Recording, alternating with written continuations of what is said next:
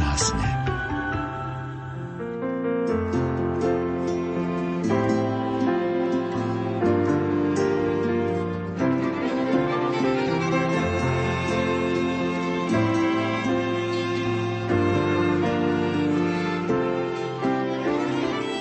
Nemôžem sa báť Boha, ktorý sa kvôli mne stal takým maličkým. Milujem ho, lebo on je iba láska a milosedenstvo. Aj toto zaznamenala vo svojom rukopise Dejiny duše svätá Terézia od dieťaťa Ježiša, ktorú poznáme ako svetú Teréziu z Lizie. Svetá Terézia Ježiškova, ako ju u nás voláme, objavila vlastnú cestu svetosti, tzv. malú cestu, na ktorú i dnes pozýva všetkých, ktorí hľadajú opravdivú duchovnú veľkosť a dokonalú lásku, nezávisle od situácie, v akej sa nachádzajú. O tejto obdivuhodnej svetici nám dnes porozprávajú páter Dušan z rehole bosých karmelitánov a reholná sestra Veronika Barátová z komunity Blahoslavenstiev. Príjemné počúvanie vám želajú Diana Rauchová, Peter Ondrejka a Andrea Čelková.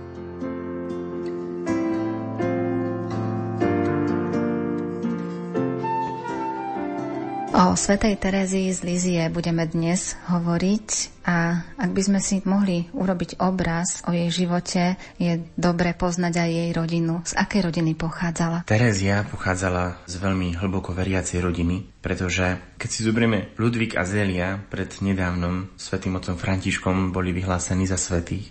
Trošku z ich života, pretože je to taká zaujímavosť, aby sme vedeli, z akého prostredia vlastne Terezia vychádza, tak trošku musíme si povedať aj o rodičoch.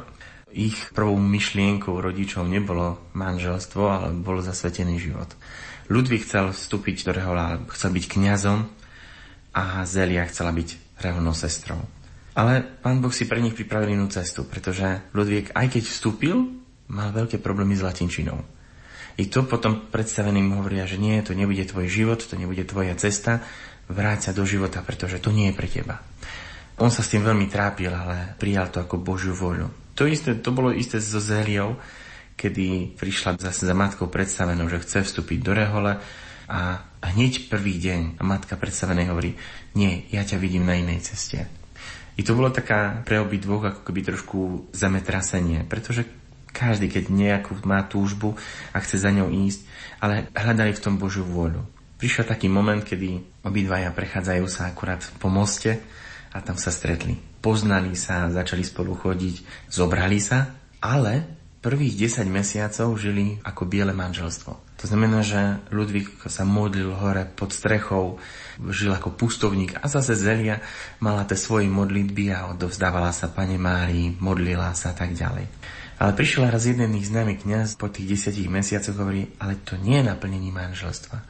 Vy musíte sa otvoriť ako keby na ten najväčší dar, odovzdávania toho života. Napokon sa otvorili takémuto životu a mali spolu 9 detí. Štyri zomreli, jedna z nich napríklad dožila sa 6 rokov, ostatní zomreli trošku mladší, ročný alebo poloročný alebo hneď po narodení. Zostalo 5 dcer. Jedna z nich vstúpila potom neskôr do rehole navštívenia a štyri neskôr vstúpili do rehole karmelitánok. A vlastne najmladšia z nich v 1873 narodila sa Terézia. To bolo presne 2. januára, takže nedlho, keď budeme vítať akurát relikvie svätej Terézky, to bude akurát taký čas po jej narodeninách, kedy vlastne príde aj na Slovensko. A, takže 2. januára 1873 vlastne narodila sa Mária Františka Terézia Marten, tak sa volala celým menom. Bola najmladšou dcerou a to rané detstvo veľa opisuje tak, ako ho prežívala. Veľakrát vyťahovala listy od mamy, ktorá o nej hovorí, že, že naša malá znova niečo vyparatila. Bola veľmi živá. To bolo také zaujímavé, že sama hovorí Terézia, že veľakrát som opakovala veci po celine. To bola o 4 roky staršia sestra. Všetko som robil väčšinou podľa nej. Ale vždycky mama nás porovnávala, že celina je taká pokojnejšia a naša malá vždycky vyparáti, ale ide takisto ako celina. Potom staršie sestry ako Paulína alebo Mária, to boli sestry, ktoré vstúpili ako vlastne prvé do rehole karmelitánok, bosých karmelitánok No a potom bola ešte jedna sestra Leonia, ktorá vstúpila tým sestram navštívenia. Ako pripomína sestra Veronika, detstvo svätej Terézie z Lizie bolo krátke. Čo sa týka jej života, ten je veľmi zaujímavý a zároveň veľmi dôležitý pre pochopenie potom neskôr tých spisov, ktoré napísala ako autobiografické spisy. Tereska sa narodila z deviatich detí, z toho štyri zomreli, manželom Martenovcom, ktorí teraz vlastne boli svetorečení nedávno. A keď sa ona už počala v lone matky, tak jej mamička už v tej dobe bola chorá, už mala rakovinu prsníka, aj keď vtedy ešte nevedeli to ani diagnostikovať, ani tam nebolo také možnosti zisťovať, kto je na čo chorý, takže aj jej mamička nejak dlho sa tomu až tak nevenovala a v podstate až keď zistila, že na čom je, tak už bolo neskoro. Prečo to spomínam? Pretože Tereska sa narodila z lona matky, ktorá už bola postihnutá chorobou. Pani Martenová už Teresku nemohla kojiť. Prvý rok života Tereska teda musela žiť u jednej ženy, ktorá ju dojčila a trvalo to celý rok, takže bola odlučená od matky, čo potom spôsobilo, že Tereska vyhľadávala mamičku kdekoľvek bola, keď sa k nej vrátila, stále ju potrebovala mať pri sebe. Bola veselým dievčaťom, bola takým plným života a veľmi zároveň takým opravdivo, tak detsky zbožným. Takže okolo toho je veľa historiek. Taký krásny život malého dieťaťa, ale trval iba do jej 4 rokov. Páter Dušan zároveň pripomína, že Tereska opisuje prvé 4 roky svojho detstva ako niečo nádherné. Jasne, bola citlivá, niekedy výbušná. Hovorila v tej svojej biografii napríklad, že to, jak žila počas dňa, že predstavte si, že ešte aj v noci bola taká ruchlivá, že nakoniec museli ju rodičia privezovať lebo jednoducho vždycky sa buchla a potom v noci mamku budila, že buchla som sa, buchla som sa. No im mamka prišla, no vidím, máš hrče na čele, áno, buchla si sa. No to potom nakoniec bolo tak, že ju privezovali normálne, aby, aby náhodou znova sa neudrela. A tam vlastne aj celý na jej v tom pomáha, že hovorí, že privezovala mi také mašličky nad postielku a vtedy už potom som sa tak upokojila. Aj samozrejme pána Mária v tom všetkom pomáhala. Ale hovorí, že to bolo také najkrajšie detstvo, také radostné, ale šibalské. Tak to niekedy nazývala. Svetá Terézia však bola veľmi citlivá, no a ak niečo vyparatila, vždy sa išla priznať. Jak taký najväčší zloduch, ktorý jednoducho, áno, vždy vedela skloniť hlavu, rozmýšľala som, hovorila taká, taký príbeh v dejach duši, že raz som natrela trošku len tapety. A tak ma to mrzelo, nie? lebo čo si tam sa tam urobila a asi po niekoľkých hodinách všetci už na to zabudli a prišiel otec z domu a ona hovorí cenine, povedz, čo som roztrhla papier, nie? No už ako keby bola tým veľkým zloduchom a sa priznávala, že o, také čo si som urobila. A že napriek tomu, že som bola ruchlivá, napriek tomu, že som vedela veľa vecí vymýšľať, jednoducho vedela som sa priznať napríklad aj k tým zlým. Ale to vďaka im máme, pretože od mámy sa veľmi veľa učila.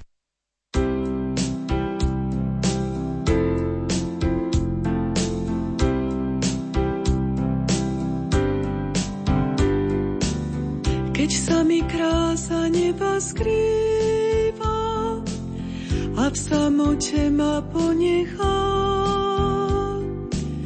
Ja rada v tieni zotrvá, ponížená a ukrytá. Chcem konať, po čom Ježiš túži, naplňa ma to radosťou tak cudzí mi strachom úzkosť rada mám i noci chmár. O Ježiši, už nečakám,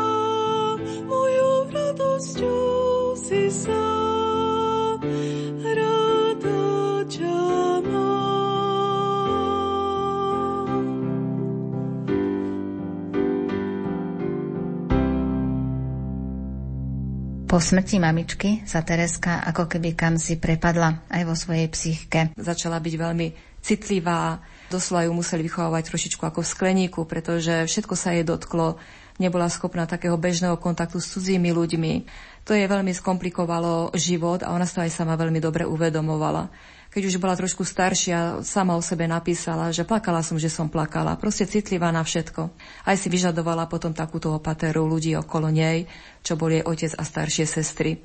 Tieto sestry Potom i vďaka veku, ktorý už mali, jedna po druhej odchádzali, teda dve. Pavlína a Mária odchádzali na Karmel, čo zase len Teresku poznačovalo v takej frustrácii toho jej prežívaného detstva a v podstate aj upadla do akejsi, dá sa povedať, ťažkej psychosomatickej poruchy, môžeme povedať, kedy sa úplne strácala, prestávala aj poznávať svojich najbližších a v podstate sa jej dostalo takej veľkej milosti, kedy vnímala suchu Pany Márie vedľa svojej postele ako matku, ktorá sa na ňu usmieva. Vtedy pochopila, že sa nemusí báť, že Pána Mária je jej matkou. A preto aj tak vždy Pani Mária hovorila, ty si pre mňa viac kráľovná ako matka. Vždy hovorila na adresu Pany Márie. Stalo sa to, keď má Tereska 10 rokov a prežíva ťažkú chorobu. Je vlastne na lôžku a, a všetci sa modlia a vtedy vidí taký úsmev na soche Pani Márie a to považovala ako za, také, také svoje uzdravenie, pretože odtedy sa naozaj začalo meniť aj jej život. Prednedávnom som sa stretol akurát s jedným človekom, ktorý akurát bol v Lizie, v tej miestnosti, kde sa to stalo, hovorí, že nech som pozeral, ako som pozeral na tú sochu, neviem si predstaviť, že by ten úsmev tam nejaký bol. Že to bolo taká, taká až zvláštne, že jak tam Tereska mohla hovoriť po duchovnej stránke vždy to je možné. I vlastne od tohto momentu prichádza uzdravenie, no a vlastne jedna to Terezia aj pripravuje sa na prvé sveté príjmanie, ako je vždy, tam bolo tradíciou, že rok predtým sa už pripravovali aj na svetú spoveď, takže tam bolo spoveď, potom rok čakali na to sveté príjmanie a vtedy prežíva ten prvý zázrak, kedy hovorí, že môžete to prvé, ako keby to sveté príjmanie za nikoho obetovať. A tam vlastne začína sa modliť. Vybrala si väzňa, ktorý mal byť popravený. A hovorí, tak ja sa za neho budem modliť, aby sa obrátil. Ona sa vlastne modlila veľmi vrúcne. Poznáme ten príbeh, že pri konci, predtým, než ten, ona ho nazýva niekedy bratom, keď videla v novinách, že nepoprosil samozrejme o svetú spoveď alebo o sveté príjmanie, ale poprosil o kríž. Tam ho poboskal. Pár minút pred svojou smrťou. A ona hovorí, že to je zázrak, ktorý jednoducho vyprosila a hovorí, že toto sú spôsoby, ktorými ja môžem ľuďom pomáhať. Na Vianoce v roku 1886 zažíva Tereska Vianočnú milosť obrátenia. Ako píše, štedrý večer 1886 bol v skutku rozhodujúci pre moje povolanie. Pre ešte presnejšie označenie ho musím nazvať večerom môjho obrátenia – v tejto požehnanej noci, o ktorej je napísané, že v nej zažiarila sláva samého Boha, dobrotivý Ježiš, ktorý sa z lásky ku mne stal dieťaťom, vyslobodil ma z plienok a nedokonalostí detstva. Tak ma pretvoril, že som seba samu nemohla spoznať. Bez tejto premeny by som bola musela stráviť ešte dlhé roky vo svete. Svetá Terézia, ktorá svojim dcerám vravívala, chcem, aby ste v ničom neboli ženy, ale vo všetkom sa vyrovnali silným mužom, by ma nebola uznala za svoje dieťa, keby ma pán nezaodial svojou božskou silou, keby ma on sám nebol vyzbrojil do boja. V tejto žiarivej noci začal tretí úsek môjho života, ten najkrajší, najviac naplnený milosťami neba – v jednom jedinom okamihu Ježiš urobil to, čo som nebola schopná dokázať za 10 rokov. Stačila mu moja dobrá vôľa, ktorá mi nikdy nechýbala. Mohla som mu povedať ako apoštoli, pane, celú noc som sa namáhala a nič som nechytila. Ježiš voči mne ešte milosadnejší ako voči svojim apoštolom. Sám vzal sieť, rozhodil ju a vytiahol naplnenú rybami. Urobil zo mňa rybára ľudí. Pocitila som veľkú túžbu pracovať na obrátení hriešnikov, túžbu, ktorú som si nikdy predtým tak živo neuvedomila. Jedným slovom, cítila som, ako moje srdce prenikla láska, túžba zabudnúť na seba a robiť iným radosť. A odvtedy som bola šťastná. Bolo to na Vianoce a ona si vtedy uvedomila, že pán Ježiš, majestátny Boh, Boží syn, stvoriteľ neba a zeme, sa stal kvôli i takým ľuďom, ako je ona, slabým a krehkým dieťaťom, že sa ho nemusí bať. A vtedy hovorí, prijala som Boha silného a mocného, ktorý kvôli mne sa stal krehkým a slabým ako dieťa, aby ja, skrze neho a v ňom, som sa stala silnou a odvážnou. A tam sa začína taká nová etapa jej života. Ona už predtým mala v sebe túžbu tiež vstúpiť na Karmel. Tu by som ešte tak poznamenala, že rodičia neviedli svoje céry, aby sa stali reholničkami, karmelitánkami, ale bola to skutočne ich autentická túžba darovať svoj život Bohu a ľuďom práve týmto spôsobom zasveteného života na Karmeli. A Tereska tiež mala v sebe túto túžbu, autentickú. Spomínali ste práve to vianočné obrátenie, keď rozmýšľame a uvažujeme o tom jej živote. Ona prežívala to ťažké obdobie, ale máme taký pocit, že ona keby to obrátenie ani nemusela zažiť a predsa ho zažíva. Väčšinou si to spájame s tým, že zažíva obrátenie človek, ktorý nepozná pána Boha, nepozná pána Ježiša a príde zlom a obrátenie nastáva. Ako vnímať to obrátenie u svätej Terézie z Lizie? Ona to nazýva Vianočná milosť a novú etapu života.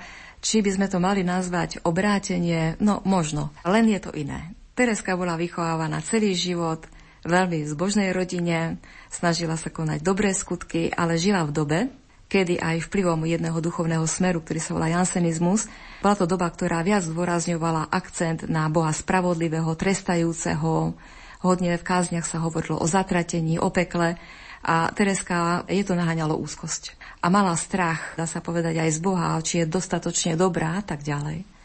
Takže bol taký duchovný smer cez skutky k Bohu, cez výkon nejaký náboženský k Bohu.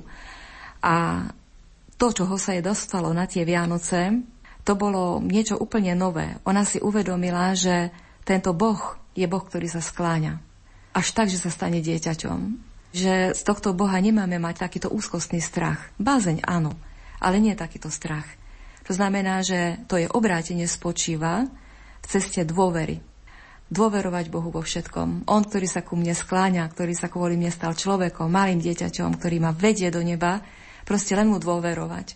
A ona sama potom neskôr hovorí, je predsa vlastnosťou lásky skláňať sa. Tak to opisuje Boha. A neskôr hovorí, táto láska, aby bola naplno uspokojená, sa musí skloniť až k ničote, tomu maličkému nepatrnému nič alebo aj človeku hriechu, aby túto niečo tu pozdvihla k sebe. Toto je pre Teresku Boh. Takže toto vianočné obrátenie u nej znamená na novo uveriť v Boha, ktorý je nie ten v prvom rade trestajúci, ale ten, ktorý je v prvom rade milosrdný. A toto je to nové obrátenie. Toto o 100 rokov neskôr Jan Pavol II, náš veľký svätý pápež, popíše v encyklike Dives in Misericordia o Božom milosrdenstve, kde hovorí, že to práve obrátenie kresťana nie je obrátenie z titulu strachu, že budem zatratený, pretože som hriešný, hrieším. To je pravda. Ale to práve obrátenie je obrátenie, ktoré spôsobí Božie milosrdenstvo, že ja príjmem Boha milosrdného, sa mu vrhnem do náručia, tak ako to robila Tereska.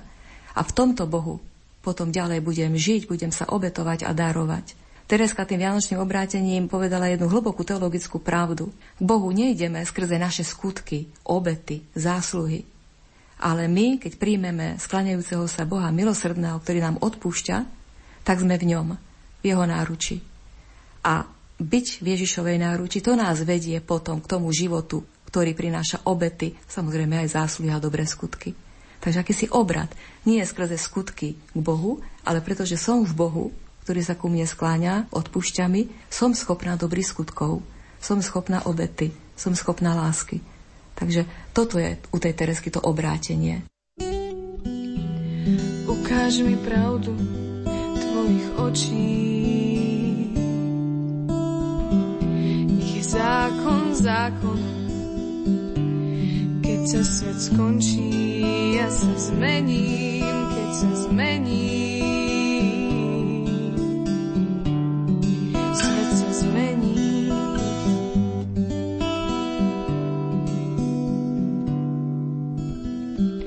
Búrok a trápení sprav tvoje dielo.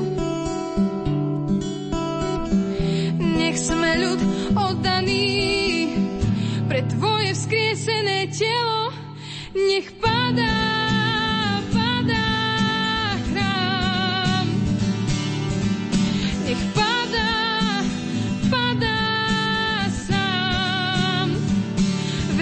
si môj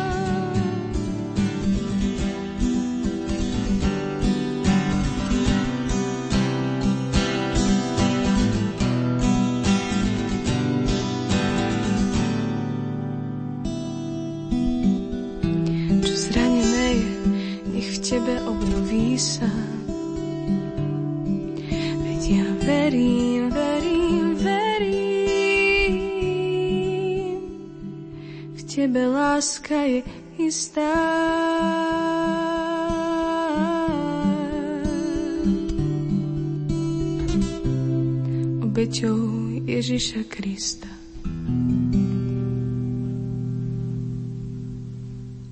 Už ako 15-ročná Tereska vstúpila do Rehole. Na Karmel vstupuje necelý rok po Vianočnej milosti obrátenia, no túžbu stať sa reholnou sestrou pociťuje už skôr. To je taká zaujímavosť, že Terezie, keď vstúpila, aj keby sme si pozreli niektoré fotky, tým, že napríklad sestry majú pôst od mesa, tak bola taká hneď po niekoľkých týždňoch taká bacuľata, pretože bolo to viac muky, viac takých prirodzených vecí, lebo keď nie je meso, tak sa to nahrádza niečím iným. A hovorí, že tá bola taká baculata aj na tých fotkách to vidieť. A samozrejme potom to bolo vidieť len na tvári a ono bola len chudúčka. A hovorí, že prvý rok postulát, potom noviciát. Čo je zaujímavé, po zložení sľubov sama dobrovoľne sa vzdala práva hlasu. To znamená, bola síce po väčšných sľubách, ale zostala bez práva hlasu. To znamená, že pomáhala majsterke noviciátu vlastne vo výchove sestier, pomáhala s niektorými vecami. A tu vlastne v noviciáte začína sa ten jej príbeh s rúžami. Prečo Tereska, alebo Terezia od dieťaťa Ježiša sa vlastne ukazuje aj vôbec v kostole s krížom a rúžami. Už v noviciáte mala takú tradíciu, že trhala ako keby rúžu iba do lupienkov, držala v rukách lupienky a v záhrade bol veľký kríž, vysoký asi na 3-4 metre a vždycky večer hovorí, že to boli milosti alebo dary, ktoré som chcela obetovať pánovi. A vždy večer ich zobrala tie lupienky pred kríž a ich ako keby vyhadzovalo smerom hore ku krížu a bola veľmi šťastná, keď sa ten lupienok dotkol aspoň líca alebo spadol mu na rameno a hovorí, že to boli moje milosti, ktoré som mu chcela odovzdávať. A to učila aj Novický, že aby si nenechávali tie svoje milosti alebo tie svoje dobré skutky pre seba, preto urobili týmto spôsobom, že Pane, Ty ich príjmi. Ty príjmi moje malé prekonania, moje malé skutky, ktoré som robila, príjmi ich ako niečo, čo jednoducho patrí len Tebe. Aby si to nenechávali pre seba. A prečo ten kríž? Už keď bola chorá, keď mala tuberkulózu a ležala v posteli, sestry jej prinesli kyticu rúž. I ona vlastne znova začala trhať tie lupienky a na svojom kríži, ktorý dostala, ktorý sa dostáva pri pečných sľuboch, ktorý mala v ruke a vlastne začala tie lupienky ako keby obtierať o Pána Ježiša. Ty príjmi tie dary, ty príjmi aj moju chorobu, ty príjmi vlastne tie malé skutky, ktoré robím a ty ich príjmi ako, ako jedna vec. Preto vlastne teraz v každom kostole, keď si zoberieme, je Tereska s tým krížom a lupňami.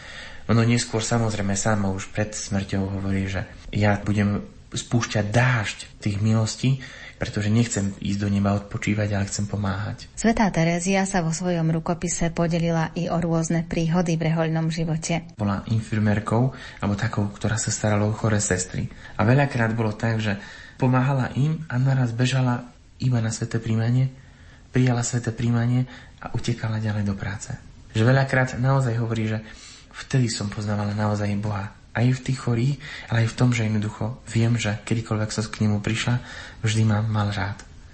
Druhá vec, ktorá bola taká zaujímavá pre ňu, hovorí, že mala veľký problém asi s tým, čo máme všetci problém, so zaspávaním. Driemalo sa jej a tu predstavme si, bola infirmérkou, pomáhala k sestrám a tak ďalej, tak ono, tá únava prišla.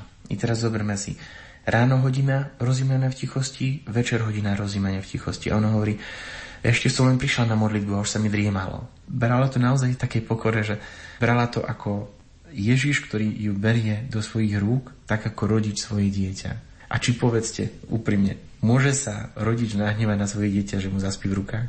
Týmto spôsobom vlastne odkrývala tú veľkú milosť, tú veľkú lásku vôbec, vôbec Boha voči ľuďom a tu sa vlastne začína aj ten taký veľký objav veľkého milosrdenstva tej milúce lásky, ktorú potom niekedy my ako karmelitáni sa smejeme, že Tereska bola príkopničkou milosrdenstva a Faustina už tomu dala bodku.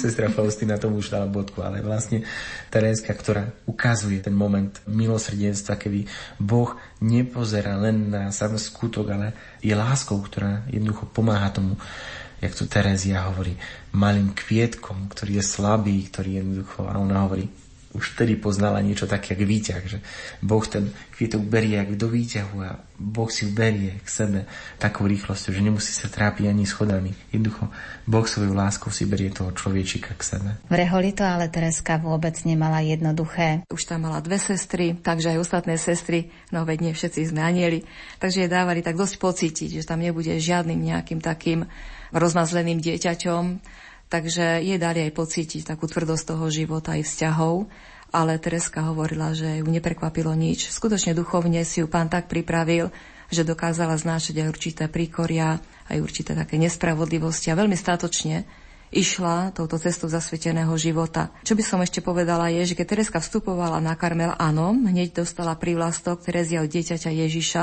pretože toto bol taký ten jej vnem Boha, aj potom sa ďalej rozvíja v jej posolstve celá tá téma duchovného detstva, nie infantilného, ale skutočne takého, jak veľký teológ Hans Urs von Balthasar povedal, dieťa sa chváli otcom. Toto Tereska robila. Vždy opretá o Boha, ktorého vnímala skrze pána Ježiša. No ale postupne, ako išli roky na tom Karmeli a ona začala aj trpieť fyzicky, no, tam sa už začínala u nej tuberkulóza, Normandia to bolo veľmi vlhké miesto, tam sa nekúrilo na tom Karmeli, bola mladučká, krehká, takže nie div, dá sa povedať, že ochorela na tuberkulózu, ale stále viac vníma, že ona potrebuje a chce nasledovať Ježiša v celom jeho živote a dostáva, dáva si ďalší prívlastok od Svetej tváre. Takže jej celé meno je Terezia od dieťaťa Ježiša a Svetej tváre, čím sa chce i vyjadriť, že ona chce byť učeníčkou pána Ježiša vo všetkom. To znamená nie iba v tom duchovnom detstve, ale aj v tom pripodobňovaní sa Ježišovi Kristovi trpiacom na kríži v tej dobe i jej otec trpel veľmi fyzicky, psychicky, ochorel na arteriosklerózu mozgových tepien, čo spôsobovalo, že občas mal aj výpadky pamäti, mysle a Terezia si uvedomuje, že toto všetko, nič sa nevymklo Ježišovi z rúk,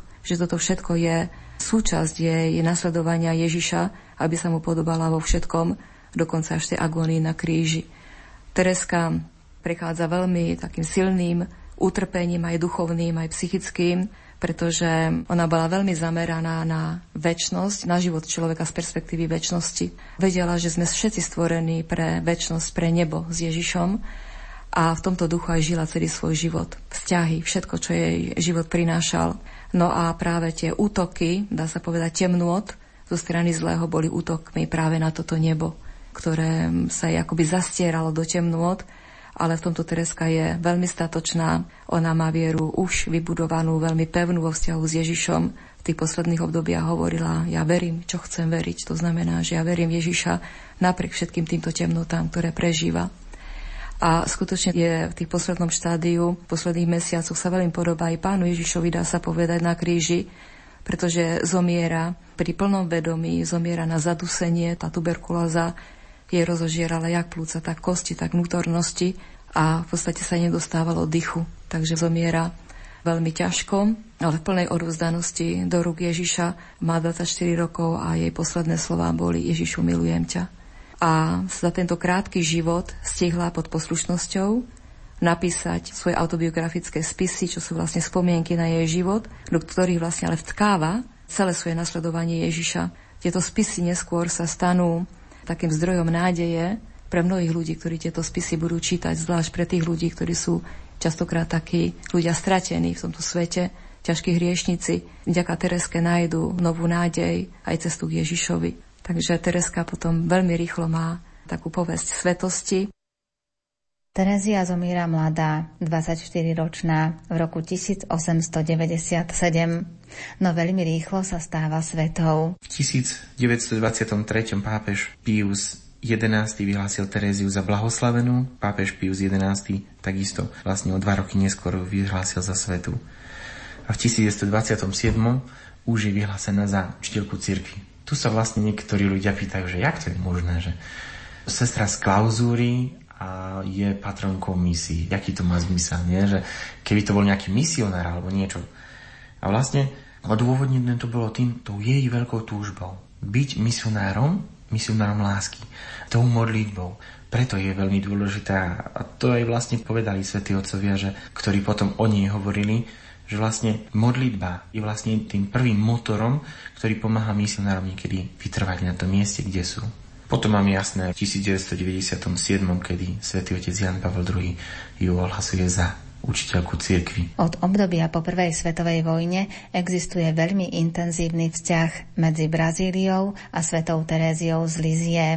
Brazília je krajinou, ktorá darovala Karmelu v Lizie preslávenú skrinku, veľký relikviár, ktorý obsahuje jej relikvie. Keď ide o relikviár, to je taká zaujímavosť, že keď bola pochovaná na miestnom cintoríne, veľa ľudí už tým, že prečítalo jej životopis, prichádzalo na hrob a bralo si zem.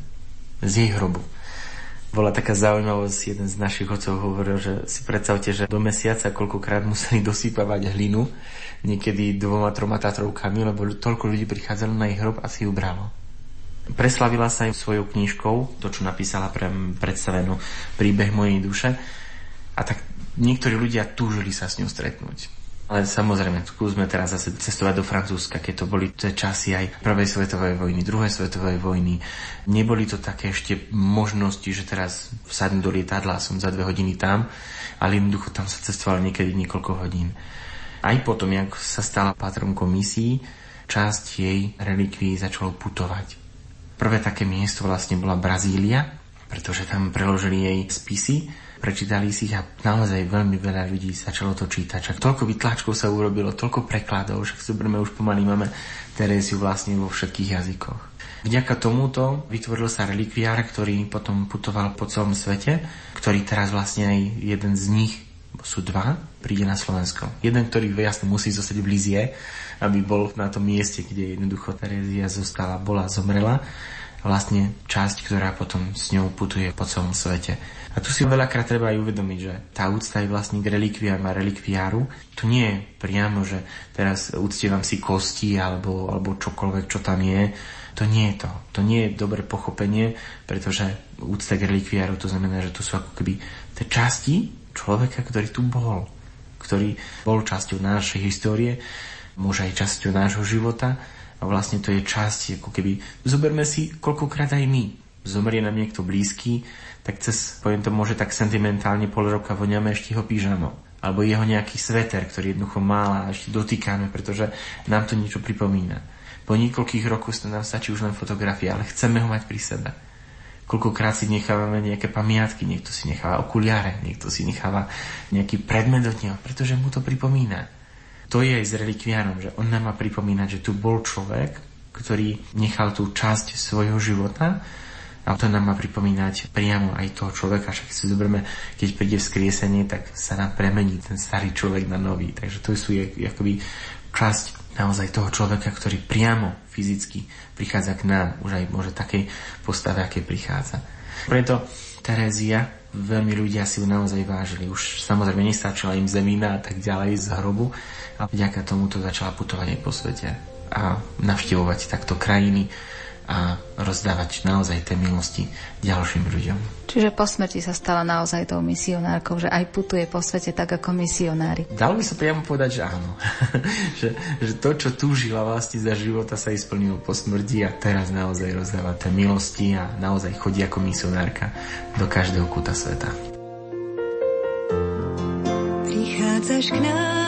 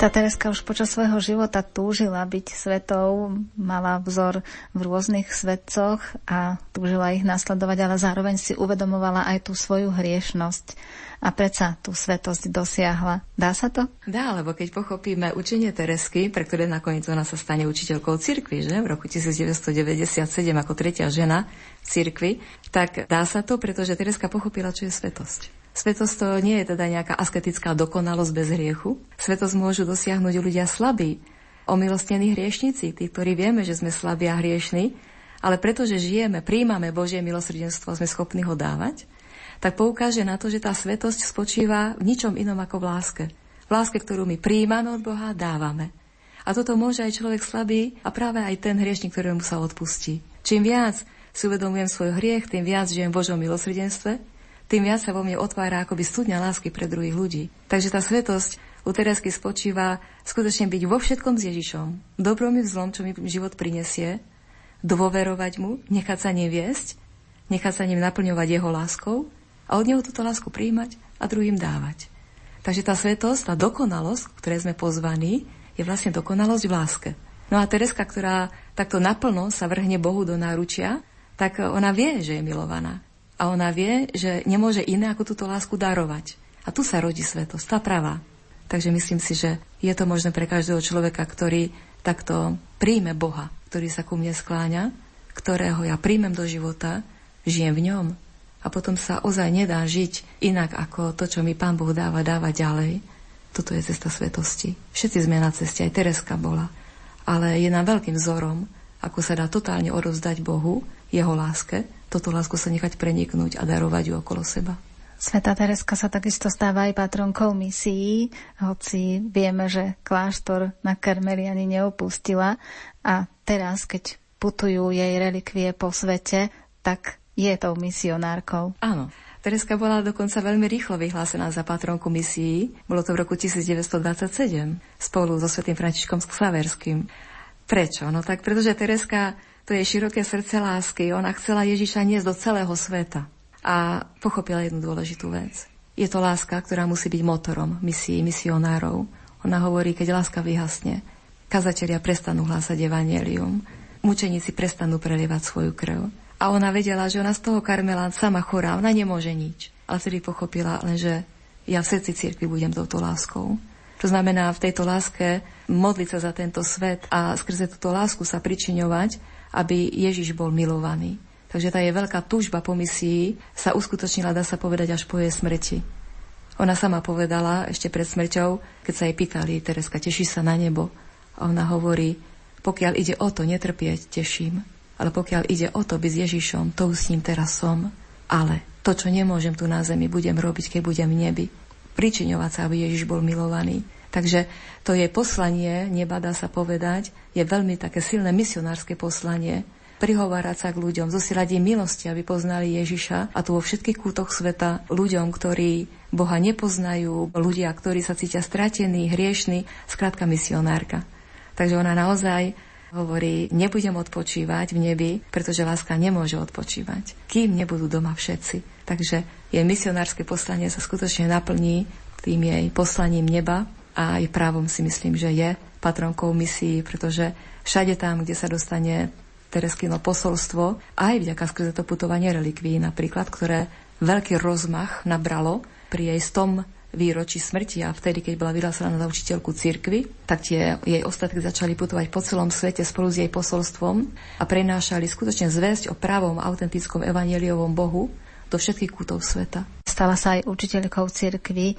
V čom teda môžeme my, súčasníci, vnímať jej posolstvo? Čím je pre nás to učiteľkou? Keď bola vyhlásená za učiteľku cirkvi, tak isté, že to už je vec teológov, teológie, aby zhodnocovali jej posolstvo a učenie a skutočne tam vypichli niekoľko dôležitých bodov, ktoré sú veľmi aktuálne pre ktoré Jan Pavol II o nej povedal, že je veľkou, najväčšou sveticou, modernou sveticou 3. tisícročia a sprievodkňou kresťana 3. tisícročia. Tak v čom to tak najviac spočíva? Tereska predovšetkým poukázala na dôležitosť vzťahu s Ježišom. Ježiš je cesta k Otcovi. Iba On. Poznať pravú tvár Boha je možné jedne skrze Ježiša Krista. Takže Tereska navracia kresťanov, aby sa vrátili k Evanieliu, aby ich základnou stravou poznania Boha a zároveň aj zdrojom sily života s Bohom, bol osobný vzťah s Ježišom v duchu Evanielia. Tak to ako prvé. Ukázala na to, kto v Ježišovi Kristovi Boh skutočne je, že je to Boh skláňajúci sa. Teraz už sme otvorili rok milosrdenstva. Myslím si, že je to veľká príležitosť poukázať na to, kto Boh skrze Ježiša Krista je. Boh, ktorý sa k nám skláňa celé dejiny spásy. Na prvom mieste vždy je to Boh milosrdný. Ten trestajúci áno, keď odmietneme toto milosrdenstvo, keď sa otočíme Bohu chrbtom, keď vlastne na nás dopadne tá spravodlivosť, pretože my odmietame Boha, jeho milosrdenstvo. Takže poukazuje na toto milosrdenstvo Boha. To sa ťahne ako taká zlatá niť celým jej posolstvom, kedy ona hovorí o milosrdenstve Božom, chcem spievať nič iné. Veľmi dobre pochopí, kto je Boh. Takisto poukáže na cestu k Bohu. Nie je to tá tvrdá cesta askézy, duchovných výkonov, tých veľkých skutkov, ale je to cesta jednoduchej lásky, dôvery, odovzdanosti. Premieňať ten môj život s Bohom do detajlov. Ona hovorí, keď zdvihnem špendlík na zemi s láskou, je to niekedy viac ako mnohé veľké skutky, ale bez lásky, tvrdé. Takže poukazuje na spásu človeka, že sme milosťou spasení, zdarma, skrze Božie milosrdenstvo. Na nás je len odpovedať na túto lásku láskou. Takže v tomto je tiež veľmi vzácna. A to posledné, čo by som spomenula, je, že nás učí pozerať sa na svoj život z perspektívy väčšnosti. Aby sme pochopili, čo v živote človeka je najdôležitejšie. Pretože všetko pominie, ale to, čo nepominie, je láska, ktorú sme prijali, vtkali do svojho života a do života tých druhých ľudí. Táto perspektíva väčšnosti, to znamená skrze optiku lásky, ktorá je väčšina, sa pozerať na svoj život, na to, čo v mojom živote je podstatné a čo je menej podstatné. Takže aj v celom tom kresťanstve poukazuje na to, že nie je tak dôležité to, čo nám pomáha žiť kresťansky, to znamená tá prax kresťanského života, ako to, čo my za sebou nechávame v tom kresťanskom živote. Láska, svedectvo o Bohu, skloniť sa k druhému človeku. Takže to, čo skutočne premienia život človeka, premienia aj svet okolo nás. Božia Kristova láska. Svetá Terézia Ježišková objavila vlastnú cestu svetosti, tzv. malú cestu. Práve to súvisí s pomenovaním Terézie malá. Malá cesta. To znamená, aj preto vlastne Teréziu nazývame Terézia od Ježiša, alebo Malá Terézka, pretože ukazovala tu naozaj malú, malú cestu. Malá cesta, čo to znamená? Ona si uvedomovala, aj to, čo sme už povedali vlastne v histórii, že zaspávala pri Svetej Omši, že niekedy behla len na Sveté príjmanie, lebo sa starala o chorých a nachádzala naozaj veľmi veľa milostí, ale jednoducho videla svoju slabosť. A koľkokrát aj v našom živote bola situácia, že sme naozaj boli niekedy takí znechutení, povedali si my a svety a tak ďalej, jak sa to ja môžem dostať. A vlastne ona týmto ukazovala, že malá cesta, to je vlastne cesta jednoduchosti, vlastne to odvzdanie sa do Božej milosti do Božieho milosrdenstva, pretože ja, ktorá hovorí sama o sebe, že ja, ktorá som slabá, jak ja sa môžem porovnať s veľkou horou, ktorá je, vystupuje až do, do oblakov, ja, ktorá som obyčajným zrnkom, po ktorom všetci chodia. Ale ona hovorí, to nevadí, pretože každý sme pozvaní do svetosti, ale každý má tú svoju cestu. A ja tým, že som slabá a nemohúcna, tak jednoducho idem priamou a najkračou cestou. I toto je jedna z takých vecí, ktoré, ktoré si musíme veľakrát uvedomovať. To, čo sa vlastne potom neskôr prijalo ako Božie milosrdenstvo. Napriek tomu, že, že som slabý a hriešný, poznávam, že Boh je o to viac silnejší ako ja. Ja mu môžem odovzdať, ja sa môžem s ním rozprávať, ja s ním môžem diskutovať, ale jednoducho on príjme ma takého, aký som. A čo je dôležité? Ja sám seba musím prijať takého, aký som. A to je dôležité. Ak ja milujem Boha, v každom vidím Boha, nemám inú možnosť ako jednoducho poznávať ho aj za ním.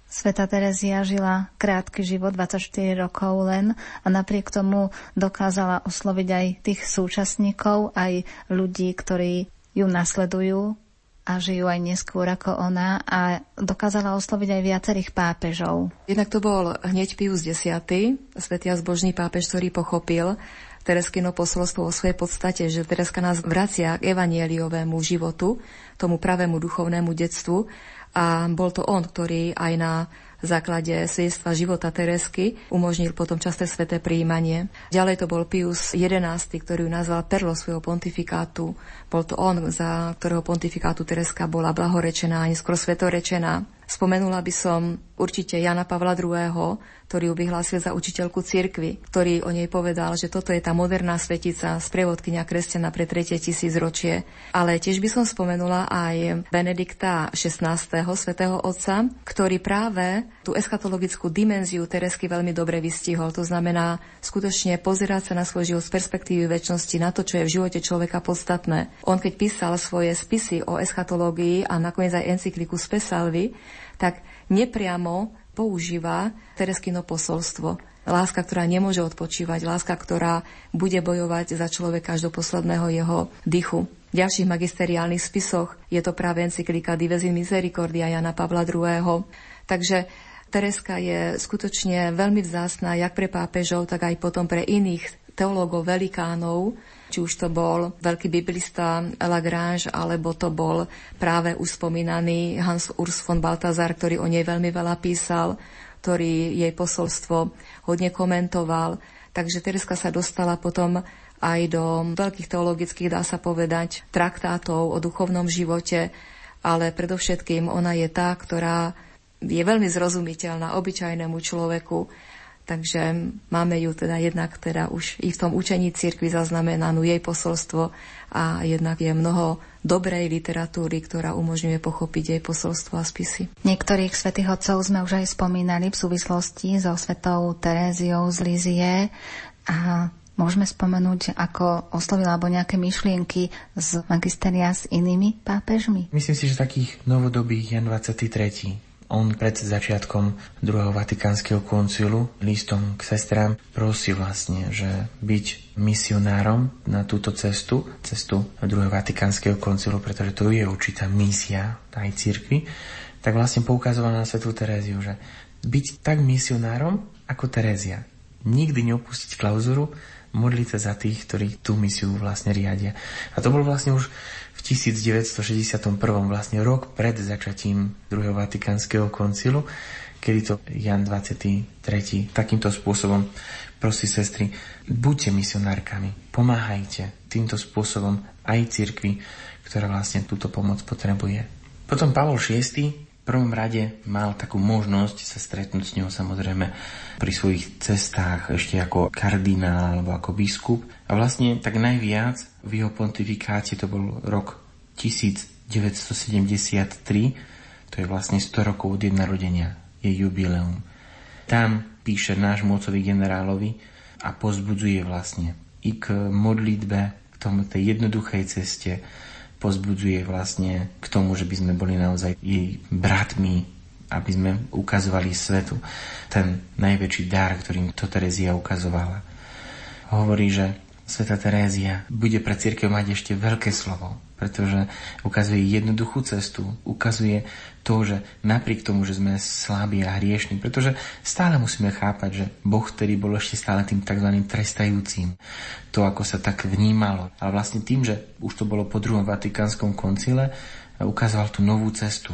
Cestu modlitby, cestu otvorenosti, cestu jednoduchosti, cestu tomu otvoreniu sa na milosrdenstvo. Pretože sama Terézia o dieťate Ježiša ukazuje tú cestu, jednoduchú cestu lásky a vlastne to, čo potom ukazuje ako milosrdenstvo Boha, ktoré môže dojsť do svetosti. Je nám blízka aj tým, že nám pripomína, že by sme mali byť všetci Božími deťmi a aj jej vyobrazenie, či socha alebo obraz, keď vidíme svetú Tereziu, tak je nezameniteľná a prihovára sa ako keby každému z nás.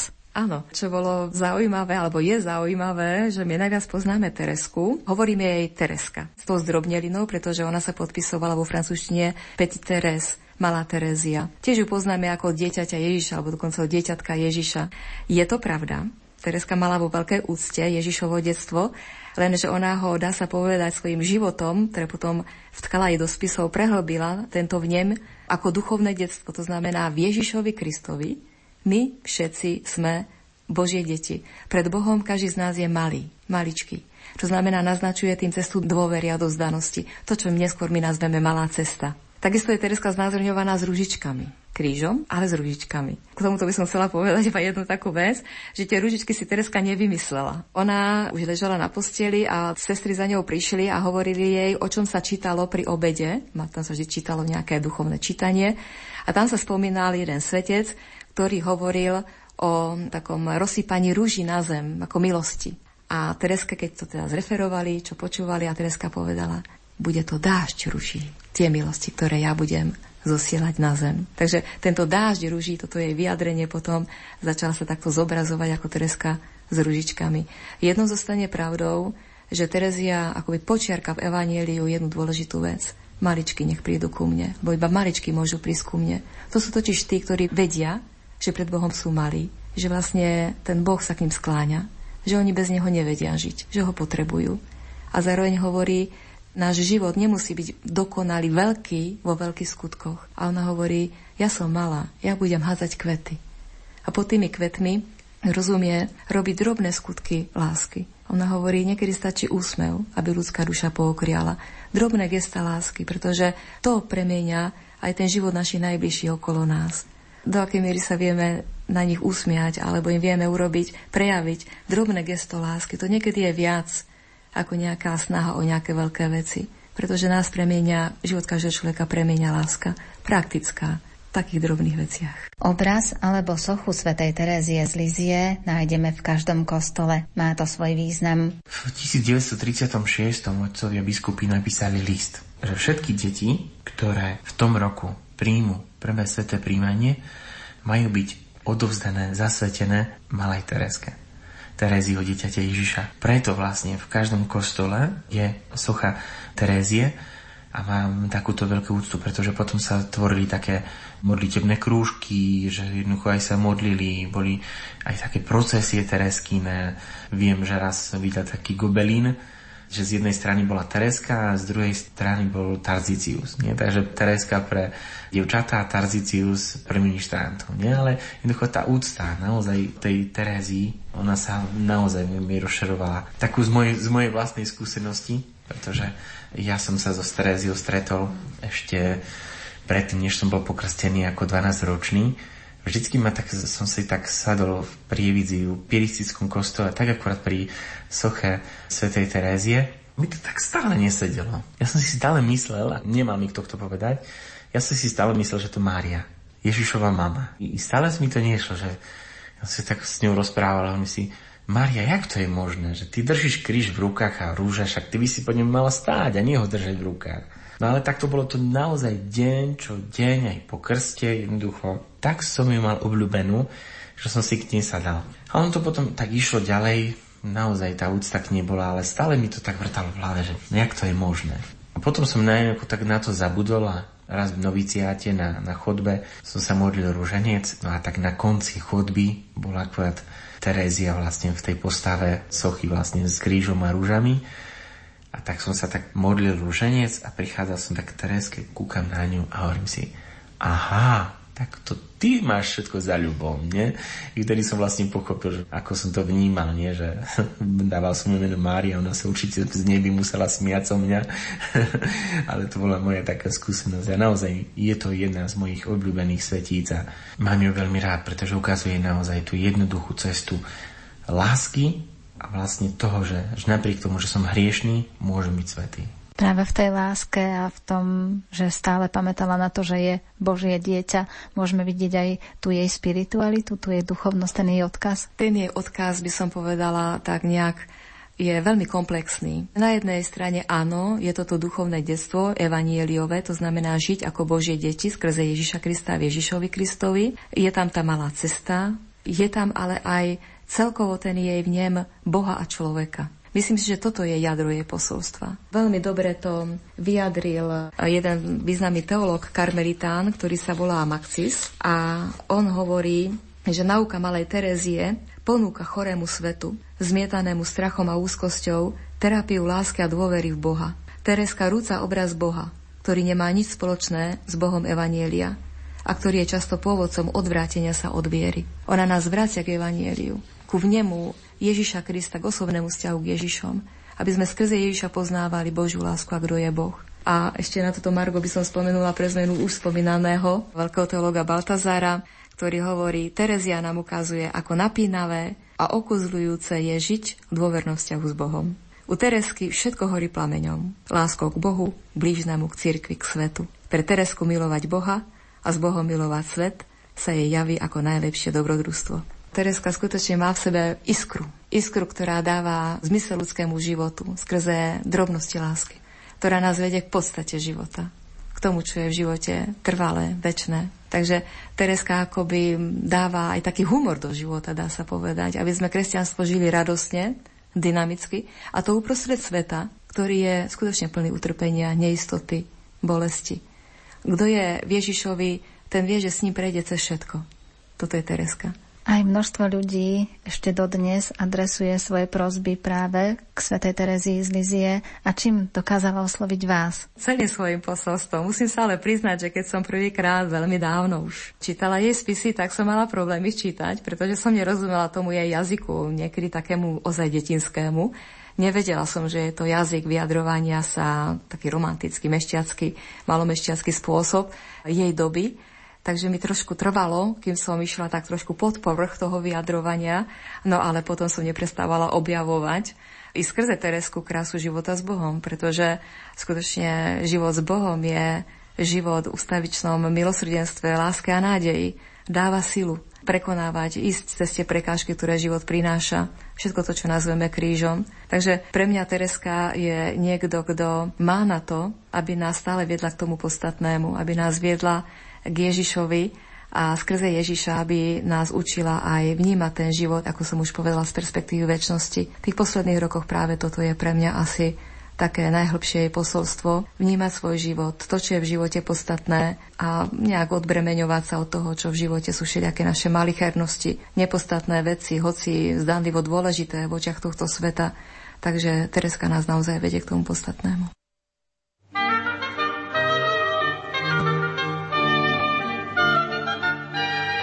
Svetá Tereska objavila odcovstvo Boha. Táto svetica je veľmi blízka ľuďom dneška. Slabosti, poklesky, neúspech v úsilí o obrátenie, pocit bezmocnosti v danej životnej situácii, ale napriek tomu veľká túžba po Božej blízkosti a pomoci sú výzvou nastúpiť na túto cestu pokory, dôvery a lásky. O svetej Terézii z Lizie nám porozprávali páter Dušan z rehole karmelitánov a rehoľná sestra Veronika Barátová z komunity Blahoslavenstiev.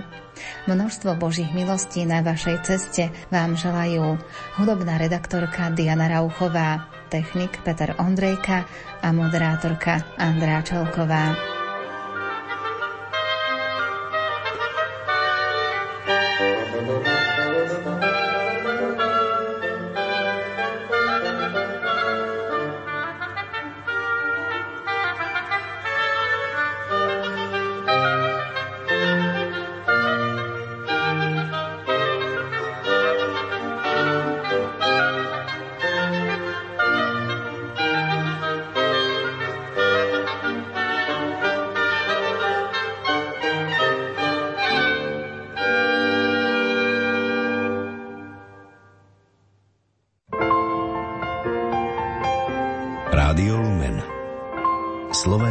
Katolícke rádio.